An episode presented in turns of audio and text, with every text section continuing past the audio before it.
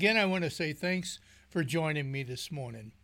You know, we're here to celebrate Easter, and honestly, the Easter story is is a tremendous story.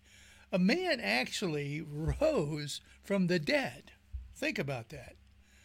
You know, we, we hear about stories where people, you know, uh, get CPR and they're resuscitated and, and things. Uh, and actually, that happened to me. On one of my surgeries, when they flipped me over, my heart stopped and they had to, to bring me back. But this story of the resurrection is all about someone that had been dead for three days. Now, this has never this has never happened in human history ever before. It never has happened. So, uh, a wonderful thing that we have to celebrate today. I don't know how many of you have ever been to the National Cathedral in Washington, D.C., but one year there at Christmas time, they were offering services, and and during the service, the, the priest that was offering the, the Mass, he, as part of his sermon, he asked the congregation, he says, What do you want for Christmas? What do you really want for Christmas? Well, a woman in the back of one of the aspects of the church stood up and she said, What I really want is to believe in the resurrection. You know, in many ways, her statement kind of reflects on the condition of, of society today. You know, less than half of the people, uh, just in the United States alone, actually believe that the resurrection took place. So let me ask you a question.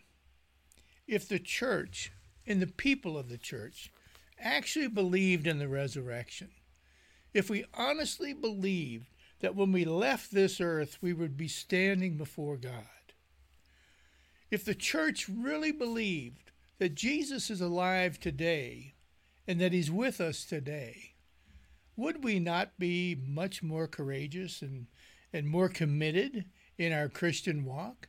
Would we not? You know, Jesus rose from the dead. It is the basis of what we believe uh, in the Christian faith that God the Son came to the world, lived a perfect life, died, you know, a horrible death, paid for the price, paid for the sins, paid for everything, and then rose again so that those that believe in him uh, might have everlasting life. Now, it is a difficult story for for people to believe in. There's no question about it. You know, resurrection is is it, it just makes no sense when we think of things in a human fashion. And from the very beginning, um, this has been a struggle for all people, including the disciples. You know, I recall the scripture that talks about when Mary of Magdala uh, went to the tomb and she looked in there and there's no one there, and she goes running to Simon Peter and the other disciples, and she said, They've taken the Lord out of the tomb, and we don't know where they put him. Well, they didn't believe. She wasn't sure that she even believed anything about resurrection at that time. As we read scripture, it talks about how, uh, like Matthew, he puts uh, the story out there that the chief priest paid the, you know, the guards or whatever to steal the body and or to say that the disciples came and stole the body and all kinds of different you know stories were being circulated at that time. Uh, actually one of the most credible ones back then was the story of the stolen body you know that the disciples came and they took it. Well other people contended that jesus really didn't die on the cross. He simply was you know mutilated and swooned and fainted, and he eventually was was nursed back to health. There was a many years ago. There was one of those columns in the newspaper where people write in, you know, responses to various articles and things, and and one lady wrote in. She wrote in. She says, "You know, dear sirs, our pastor said on Easter." That Jesus just swooned on the cross and that his disciples nursed him back to health. And she signed it, bewildered. Well, of course, somebody had to write back. So later on, uh, the newspaper printed a response, and the response comes in, and this is what it said. It said, Dear bewildered, beat your preacher with a cat of nine tails, with 39 heavy strokes, nail him to a cross, hang him in the sun for six hours, run a spear through his side, put him in an airless tomb for 36 hours, and let's see what happens. Sincerely, Charles. Well, you know, honestly, the resurrection is simply too good to be true in many people's eyes. There must be a rational explanation. Anything but a resurrection. Anything else can be true. But honestly, we celebrate today the fact that God overcame death and resurrected his son Jesus Christ in that tomb on that day 2,000 years ago. How can I say this with such confidence? Well, let me share with you a few thoughts about why I believe in the resurrection. First of all, those that experienced the resurrection were very credible witnesses. You know, go back and look at the record yourself. Read the account yourself if you have it, or if you haven't lately, or if you're struggling with your total belief in the resurrection of Jesus. You know, this is what a, an author, a, a man by the name of Lee Strobel, did. He's, he's written a book, maybe you've read it, I don't know. The book was called God's Outrageous Claims. And in the book, Lee Strobel writes, he says, I used to consider the resurrection to be a laughable tale. He went to Yale Law School and he was coldly rational and he spent years of digging deep into things uh, for the Chicago Tribune. And he was a man that was really hardened by, by the world and the condition of the world. And, and he was very explicit in how he looked at things and how he came up with the facts and what he held as true and what he didn't. And Strobel talks in his book about how his wife came to faith and became a Christian. And because he saw a difference in her attitude and her behaviors and just all the aspects of her life, he decided, Strobel decided, I'm going to investigate these claims about Jesus being God and Jesus being resurrected. I'm going to investigate them myself. So he did. He put all of his skills at work and he spent two hours, or I mean, I'm not, two hours, he spent two years going through the records and all of the information and all digging into this and digging into that. He spent two years uncovering what he could about the resurrection of Jesus and about Jesus' claims to be God. At the end of it all, Lee Strobel emerges and he says, I committed my life to Christ because I became a believer through the research that I've done. And again, if you struggle with this idea, I would encourage you to go back and do your own research. Take a look at the scriptures, look at the other historical documents that are available, uh, look at other commentaries, look at other aspects of archaeology and what they've uncovered and how it, it affirms the stories that we read about in scriptures. But also at the same time, remember, the disciples didn't quite believe it either. You know, when Mary Magdalene and the other uh, women told the 11 disciples that they had seen the risen Lord, Mark 16 tells us they did not believe it. And Luke is even more blunt. He writes in his book in chapter 24 the disciples did not believe the woman or the women because their words seemed like nonsense. And then there's, of course, doubting Thomas. You know, we picture Thomas as a guy that had very little faith. That's not true. Thomas was a very devout man to Jesus. He was very devout in his relationship and his in his faith in who Jesus is. But at that time about the resurrection, he did not believe it. He said he had to see it for himself. Even on the mountain where Jesus made his final appearance after the days of the resurrection, even then, when Jesus is telling the disciples about what they need to do and about going into the world and sharing the gospel with other people, uh, it tells us in Scripture, he says, they saw him and they worshiped him, but some doubted even those that spent three and a half years traveling with him, even those that gave up so much of their life in order to follow this rogue preacher, even those that witnessed the miracles and all the other aspects of Jesus' life and ministry. And here he is standing before them with the, with the scars and the wounds, and they still don't believe it. You know, one of the reasons I do believe that the resurrection is true is because of the credibility of those witnesses that ended up in their life saying that yes, Jesus is the Christ, and yes, he was resurrected from the dead.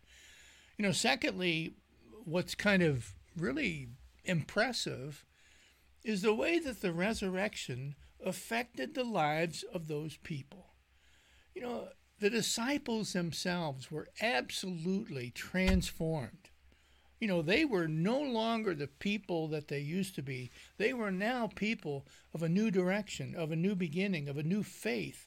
You know, you could see it in their attitude and their goals and their direction in life, the things that they were doing as opposed to the things that they used to do.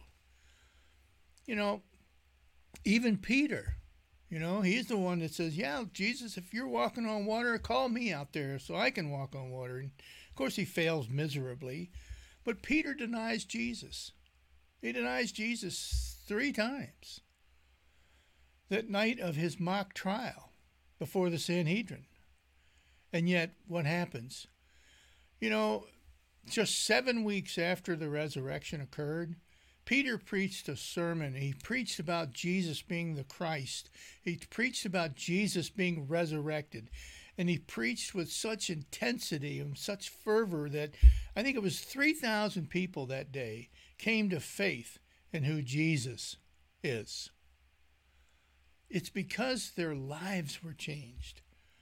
People don't have lives that are changed because of lies or because things that are untrue people's lives change because they realize sometimes something new and something exciting and something that, that makes a complete difference in the way that they look at life. How else could you explain these types of changes in these people? If you go even further and you look at the life of each one of the disciples, how they lived after the resurrection, where they went, how they and how they died, you'll see that they experienced tremendous persecution, tremendous horrific deaths, and yet not a single one of them recanted their story of Jesus being alive and Jesus being resurrected, the resurrected Son of God. None of them ever recanted that story. And as they go along with that, the same thing with the many other hundreds of people that followed along with them. I mean, go back historically and you see, you know, persecution after persecution, and you see people martyred for their faith in who Jesus is. People don't give up their life easily, and people don't give up their life unless it's something that they know to be true. You know, how else do we know that the resurrection is true? Well, again, Remember Columbine? In the story of Columbine, we read about a girl by the name of Cassie who was asked by the gunman that day if there was anybody there in the library that believed in God. And Cassie affirmed that. She said, I do. I believe in God. And they shot her for it. You don't die for things that you don't fully believe in and fully have understood as truth. I think if Cassie had had any doubts that day whatsoever, she would have, she would not have answered, but she did answer, and she gave up her life for the witness that Jesus is God and that Jesus was resurrected. Another thing about why I believe that the resurrection is true is without resurrection, without the resurrection, there really is no purpose in our living in a fallen and a broken world and experiencing the suffering and the and the problems that we experience today. You know, if Adam and Eve, if they are the origins of humanity, which God tells us they are, and they experienced, you know, failure in the garden and then they were taken out of the garden, why did God put them in this fallen world that we live in? Well, what would be the point? I mean, if God was simply going to judge humanity, you know, by our sinfulness at that particular time, I think we'd be in hell right now. But instead, we're not. Instead, we're in a place where God allows us to experience, you know, the consequences of being sinful, the consequences of, of being disobedient, and He allows us the opportunity to understand His plan of redemption. He allows us this opportunity in this life to make a choice to believe in me and to believe in his son Jesus, to believe in the resurrection, believe in the, the sacrifice for the you know for the redemption of our sins, and then to be redeemed. Why else would we be living in a fallen world and not immediately have gone into judgment? It just makes no sense. Well, friends, this week I want you to to think about all of this as we celebrate Easter today, and I hope it's a great celebration with family and friends. Um, but I want to leave you with one last thought.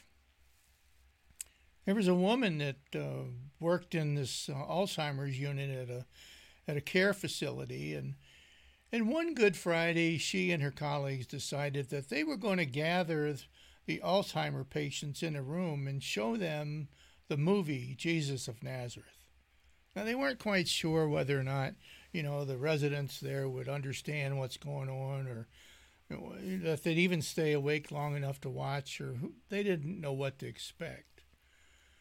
Well, they were they were actually amazed at how well those Alzheimer residents paid attention to the movie and how intent they were on watching it and, and listening and so forth. And toward the end of the movie, when Jesus is you know, resurrected, and Mary is at the tomb.